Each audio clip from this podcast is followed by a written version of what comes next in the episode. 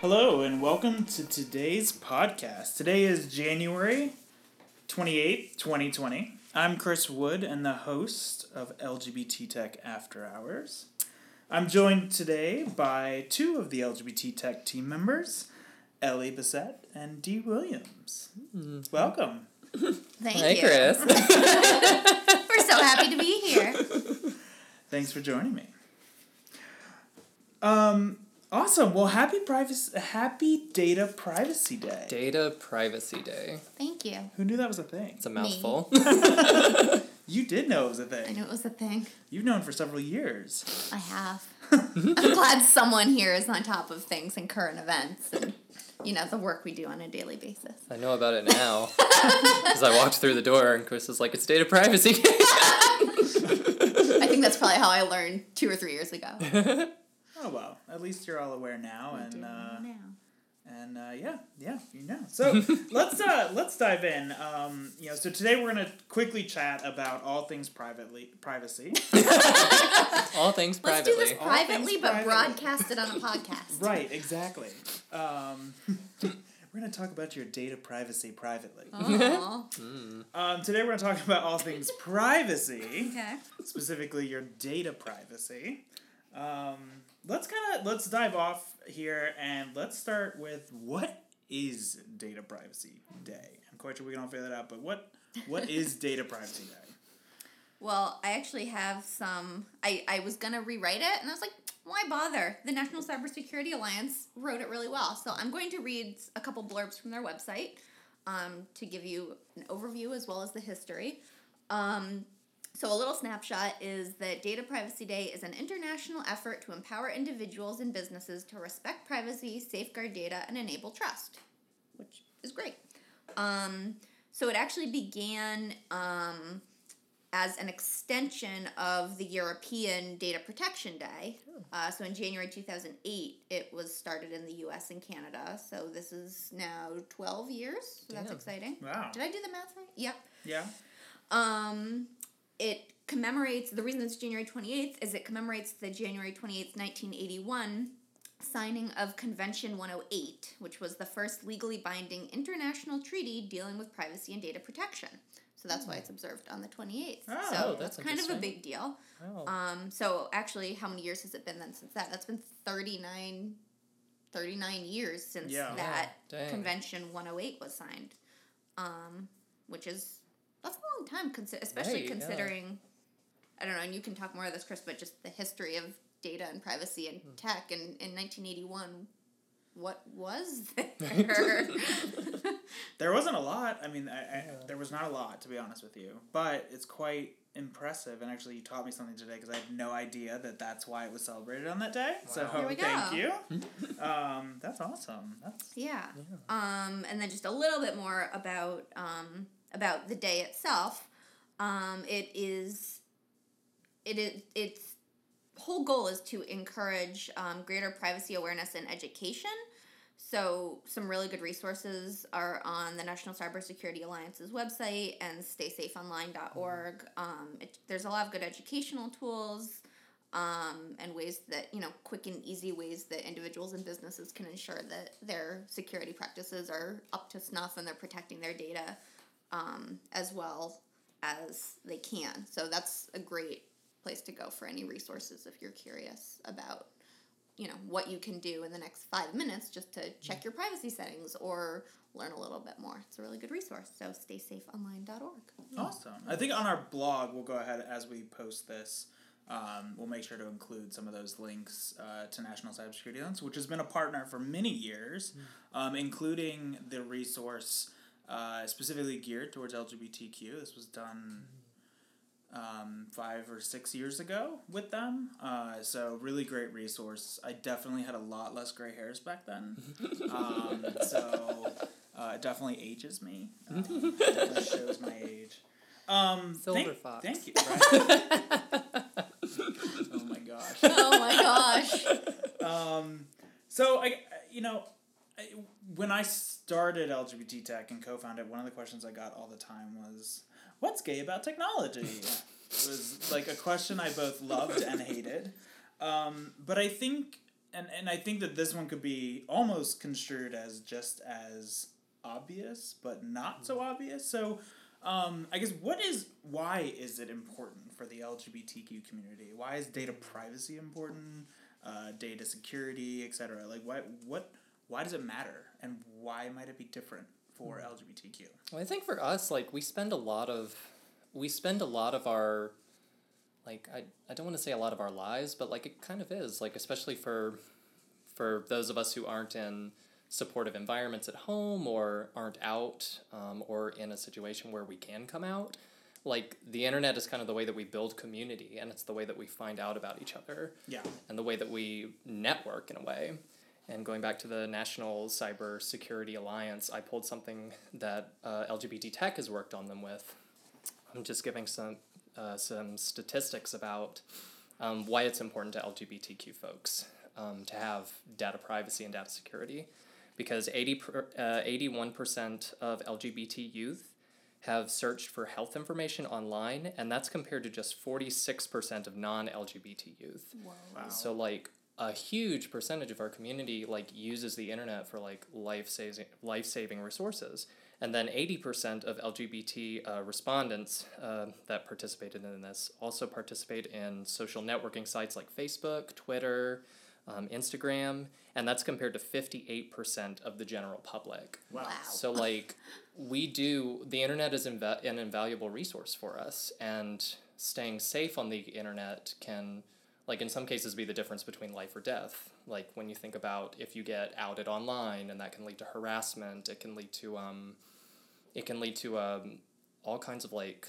all kinds of like danger. Like um people can share your information online which Right. could like lead to some real world you know consequences as well. So staying safe while we're online connecting with each other i think is like it's it's invaluable to us. Like we need our data to be secure And I think that this kind of lends itself to one of the examples I like to talk about because you're talking about the fact that LGBTQ individuals are going online to find health information. But if you even boil it down, uh, even more simple than that, it's uh, LGBTQ individuals most of the times, especially in this day and age, before they come out, they've probably gone online and Googled. Like I have an attraction to guys, or you know, in my case, or I have attraction to the same sex, or you know, I don't feel like I am a female. I feel like I more identify with male, but yet you know, I present as female. Like all of Right. those types of questions, or googling, or uh, Yahoo searching, or Binging. Ask Jeeves. Ask Jeeves. you're really dating um, yourself now, Chris. DuckDuckGo. um, Dog pile. It's it is you're you go to the internet to look that stuff up first, which is very different from. Let's just make it very clear, very different from uh, heterosexual individuals. Heterosexual people aren't googling.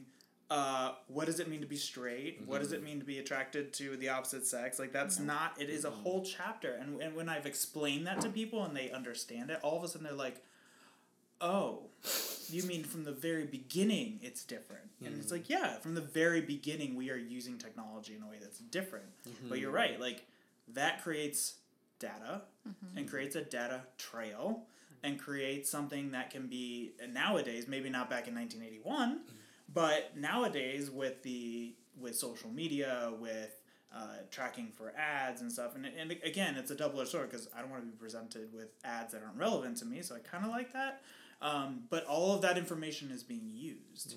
Uh, and so I, I think it's really important to understand and for people to realize that, yeah, it is different for minority communities, it's different for LGBTQ communities in particular, and that is a couple of the poignant reasons why.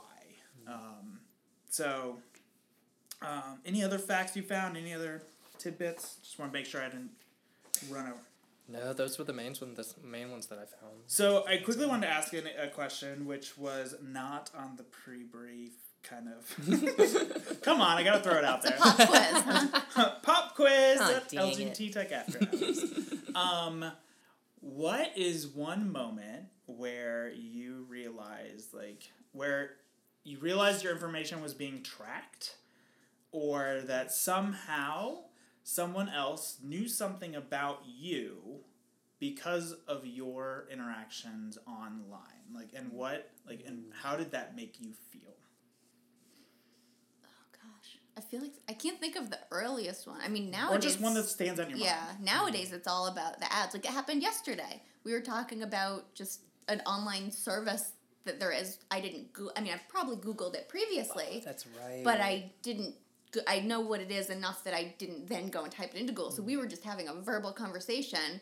I went to I don't know if it was my email or Facebook, and there on a sidebar was an ad for that service. And we literally thirty seconds ago had a two minute conversation about it, and there it was, and it was it's it's creepy. Right. it is creepy I've It's had that a really lot. creepy, especially just when it's I'm on my laptop and I don't think of it as quote unquote listening to me, Mm-hmm. but it how else does it know that we were talking about that unless it can hear us or something? You know, if I didn't do any searches, there was no input from me into that device beyond our voices. Right. Yeah. and it's a, a lot of people don't read the fine print of what is actually going on like what apps are doing when you have them on your phone like i think like iphone's done a really good job nowadays at uh, and apple has done a good job at notifying you when things are using your location data in the background because location data is a huge one not just like location like oh i went to target i went to but they're actually tracking you within stores. I don't think a lot of people realize that. They're actually like especially larger stores, they are using that information to figure out where you're going in that store and then serving you relevant ads based on that. Oh, they can do that. Um, I've been actually getting that just to preempt it because I think I'm the only one here who has an Android phone, but I've been noticing very much so recently since I got this phone over the summer that it has been all every day or so I'll get a pop up saying such and such app is using your location data in the background. And I'm like, wait a minute, that even I didn't even know it had location data. It's an app for Wow. something that you wouldn't think would be tracking your location, but it's tracking my location. but people don't realize like a lot of the games you use, like like Mm-hmm. some of the games and stuff that are free. It's like I think the most important thing for us all to understand, and I think a lot of people do, is that your data is currency. Like that is a type of currency. No, it's not direct, but it's it's not far off from direct. Um, as you know, someone that owns a company and does a lot of online marketing, like we rely on that information. We rely on knowing kind of what your interests are and how you're working. Like it's it has been uh, an interesting experience to be on both sides of this. I think because I see the value in the in the ability to go ahead and make sure you're getting your product to the right people. But at the same time, it's like how is information being used in a way that you don't know or don't like, and so it's just making sure that you have your your different um, settings appropriately set. I did want to touch briefly because I think, and just to kind of expand, so like, where does it stand on the policy front?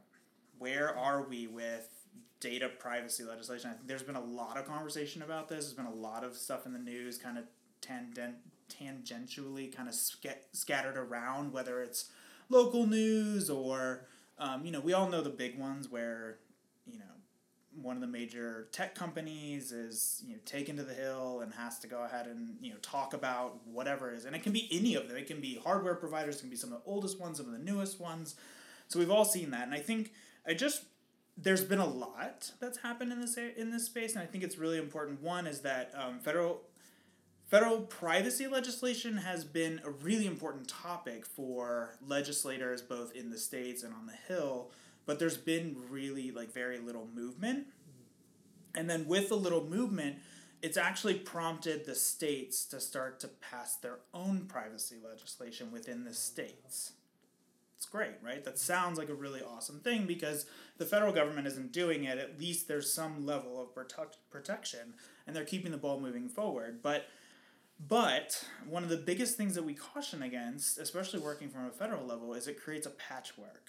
So what do I mean by this patchwork? I was trying to think of how to explain this to people like that would understand. It's like, okay, great. This is the the analogy I thought of. Mm-hmm. Um, so if you think about a puzzle and you take a puzzle out of the box and you dump it on the table, it's pretty easy to take those pieces and start putting them together, right? Like that is a that's a patchwork and it's a patchwork that fits together. But the thing is is that if you have if you take like four boxes of puzzles, Oh Lord. you know, like a thousand pieces each, and start dumping all four of them onto the table at once, and then you start to put that box and try to put them together. Although they may be the same size relatively and same you know type of cutout design, not like jagged lines, but just a kind of square.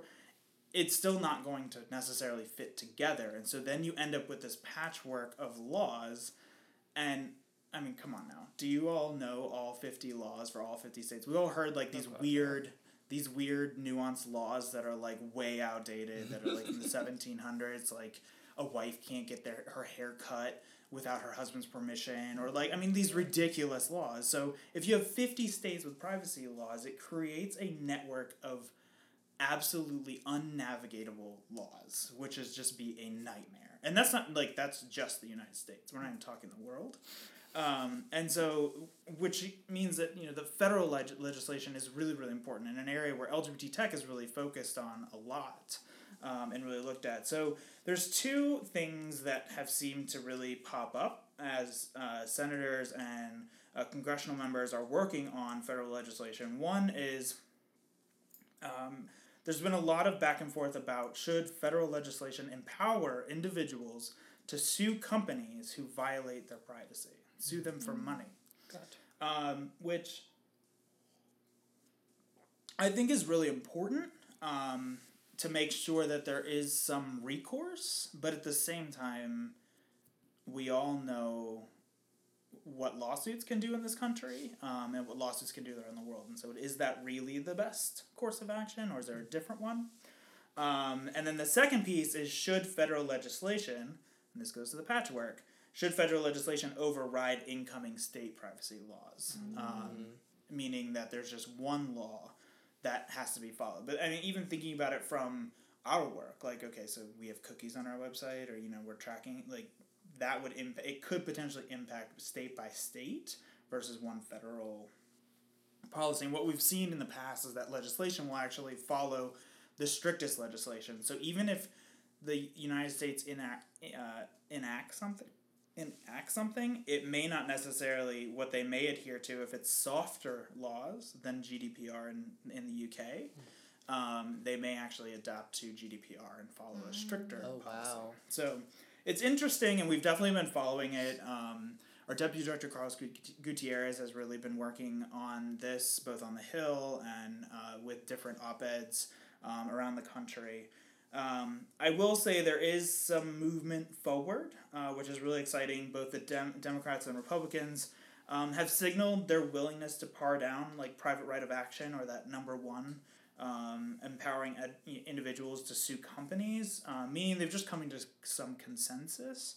Um, and we're continuing to watch this. I think that the important thing around the privacy piece, um, and then we'll get back to the the rest of the meaty stuff of just what you can do. But I think um, as we're talking about laws that are going to govern it, there are some things that are going to um, really be key elements in it. It's going to be one is allow users to see, change, and delete their own data, which I think is important.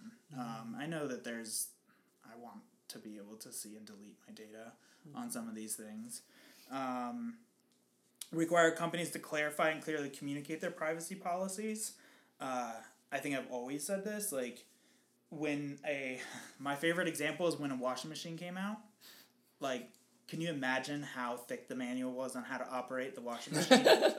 like people before that had scrubbed their clothes in right. buckets or sinks or whatever. You like operate.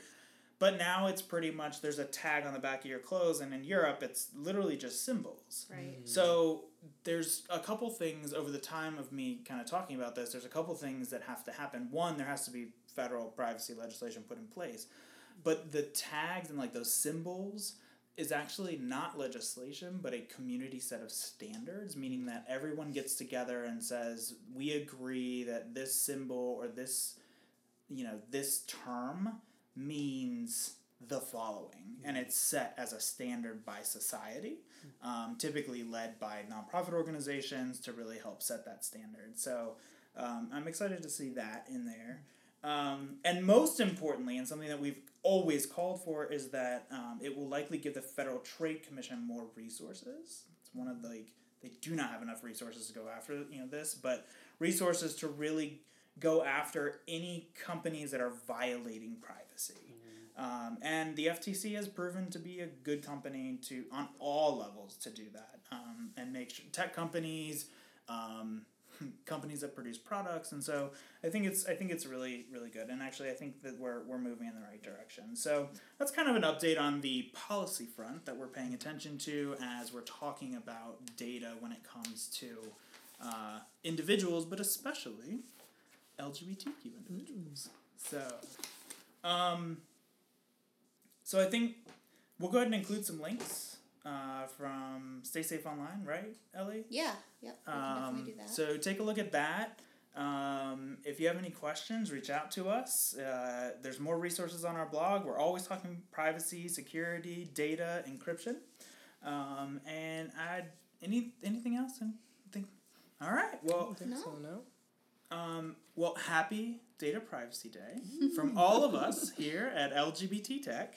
Uh, thanks for tuning in to LGBT Tech After Hours. I'm Chris. I'm Ellie. Oh, I'm sorry. no, sorry. you're fine. And I'm D. I'm not Ellie. no, and I'm Ellie. I'm not D. Okay. For more, for more information, resources, and to stay up to date with us, visit us at our website, lgbttech.org. Follow us on Instagram, LGBT Tech, Twitter at LGBT Tech, and Facebook, LGBT Tech. Thank you so much, and we'll see you next time. Bye. Hey, Ellie, What? Mike's no longer hot. Who's Mike?